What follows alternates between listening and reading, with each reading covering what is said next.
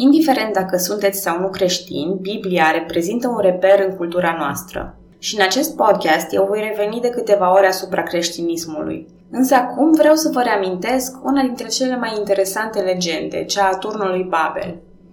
Oamenii au vrut să construiască un turn atât de înalt încât să atingă cerurile. Și pentru că se înțelegeau atât de bine între ei, construcția mergea și ea foarte bine. Văzând aceasta, Dumnezeu le-a încurcat limbile și i-a împrăștiat pe tot pământul ca astfel de construcții mărețe și periculoase să nu se mai poată realiza niciodată. Sigur că totul este o metaforă biblică, pentru că limbile oamenilor au fost mereu încurcate. Dar multe limbi seamănă între ele și ele sunt grupate în familii pe baza trăsăturilor comune.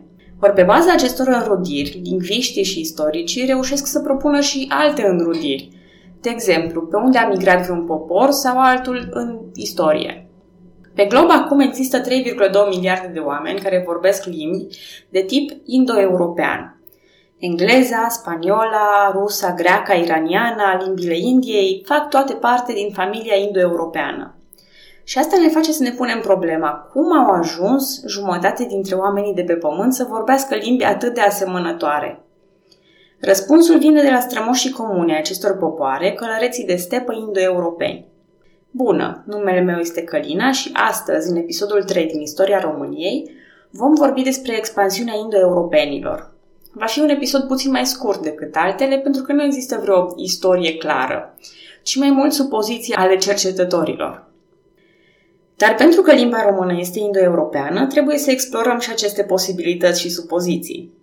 Vă avertizez de pe acum că vom vorbi despre ipoteza Curgan, dar ea nu este singura care explică înrudirea genetică și lingvistică a popoarelor indo-europene. Cu toate acestea, cum ea este cea mai acceptată și mai plauzibilă variantă la nivel academic. Dacă mă ascultați peste 10, 50 sau 1000 de ani de la data înregistrării și s-au găsit noi dovezi arheologice care discreditează ipoteza Curgan, atunci puteți să treceți liniștiți direct la episodul următor. Sau dacă nu, să mă ascultați doar pentru a mă auzi vocea, pentru că vă plictisiți sau pentru că vă amuză ce credeau cei din secolul 21 despre istorie. Ipoteza Curgan a fost formulată în anii 1950 de Maria Gimbutas. Ea susține că în jurul anilor 4000-1000 înaintea erei noastre, un popor sau un grup de popoare din zona stepei pontice au migrat spre toate punctele cardinale înconjurătoare. Ea i-a numit pe aceștia curgani. Dacă ei ar fi pornit migrația fără a fi prea răsăriți la războaie, ar fi fost respinși de către vecinilor și trimiși înapoi în stepă, unde nu am fi auzit prea multe despre ei. Dar lucrurile s-au întâmplat fix invers. Curganii au învins și s-au răspândit prin toată Eurasia. În război, când doar una dintre părți are acces la o tehnologie nouă, are și un avantaj enorm. Gândiți-vă la bomba atomică din al doilea război mondial sau la aztecii din America de Sud, care se luptau cu bâte și prăștii și aveau scuturi din lemn, în timp ce conquistadorii erau trași în oțel și aveau câini și cai special antrenați pentru război. Oare cine a câștigat?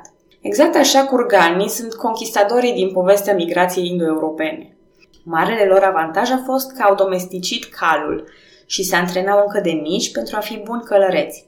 Așa puteau să facă raiduri dăunătoare cu un risc minim pentru ei. Vă dați seama cât de înfricoșător putea fi pentru un țăran pașnic să vadă oameni străini luptând pe animale sălbatice. Treptat, curganii au subjugat culturile zonei. De exemplu, la începutul epocii de bronz, artefactele arheologice ale civilizației cucuteni sunt înlocuite de obiectele unei noi culturi. Cultura curgană, sigur că este un termen umbrelă pentru mai multe culturi arheologice distincte, dar înrudite. Dintre acestea, pe noi ne interesează cel mai mult cultura Iamna.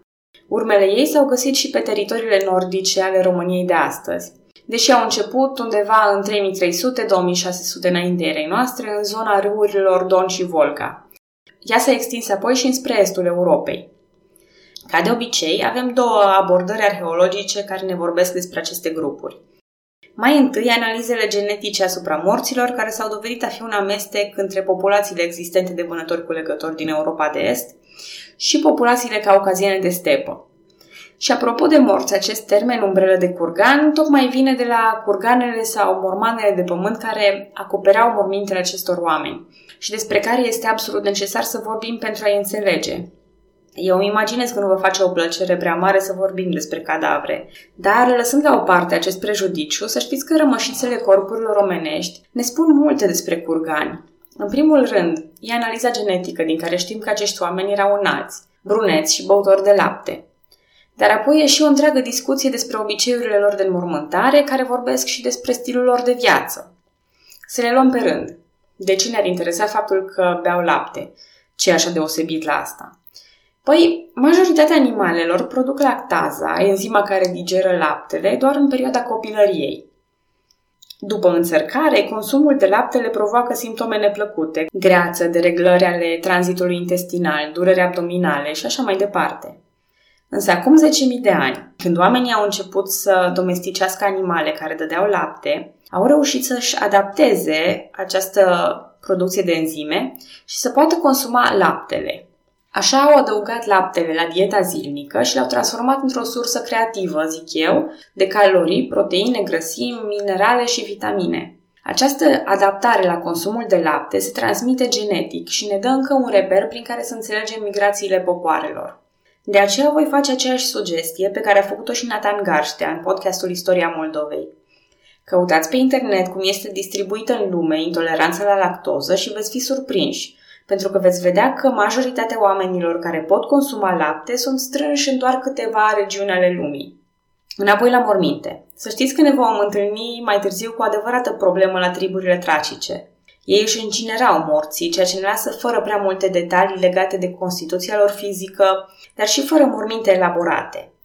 Dar la curgani întâlnim acest rit specific de înmormântare sub mormane de pământ, cu rămășițele așezate în poziție chircită și acoperite cu ocru roșu.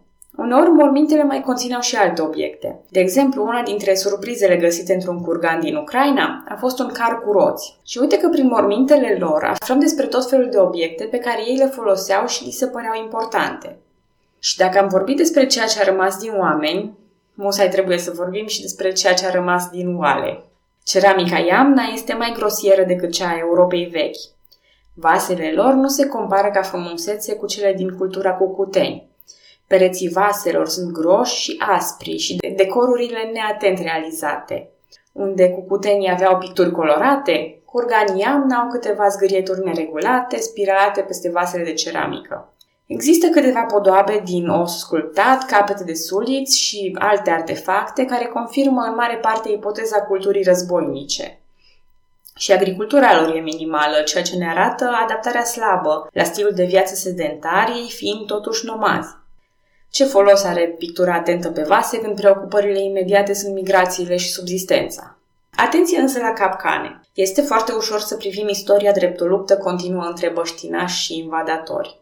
Suntem probabil obișnuiți din școli cu narațiunile de tip bine contra rău. Dintre daci și romani, să zic, ținem cu dacii, care erau săraci și cinstiți, iar romanii au venit peste ei cu agresivitate și dorință de cucerire. La fel am putea crede și despre conflictul dintre culturile Europei vechi și culturile migratoare proto-indo-europene. Dar aș prefera să nu fim părtinitori cu istoria. Există și dovezi arheologice de trai în pace între diferitele culturi ale neoliticului, Curganii, deși diferiți, nu au oprit avansul tehnologic prin stilul mai războinic, pentru că progresul invențiilor a continuat. În limba engleză există termenul de melting pot, tradus literalmente ceaun de topit, ca un fel de ceaun de gulaș al culturilor în care oamenii se influențează unul pe altul și ajung la un moment dat să formeze o singură cultură relativ omogenă. Cam așa s-a întâmplat și între culturile neolitice, inclusiv în decursul invaziilor proto-indo-europene. Și cam asta ne așteaptă și în episoadele următoare. Dar se apropie momentul primelor surse scrise ale istoriei de pe teritoriul nostru. Și asta cu siguranță schimbă totul, așa că nu ratați oferta specială de a audia în continuare. Eu sunt Călina și mă bucur că ați audiat episodul 3 din podcastul Istoria României. Vă mulțumesc pentru sugestii și aprecieri pe care le aștept în continuare. Pe data viitoare!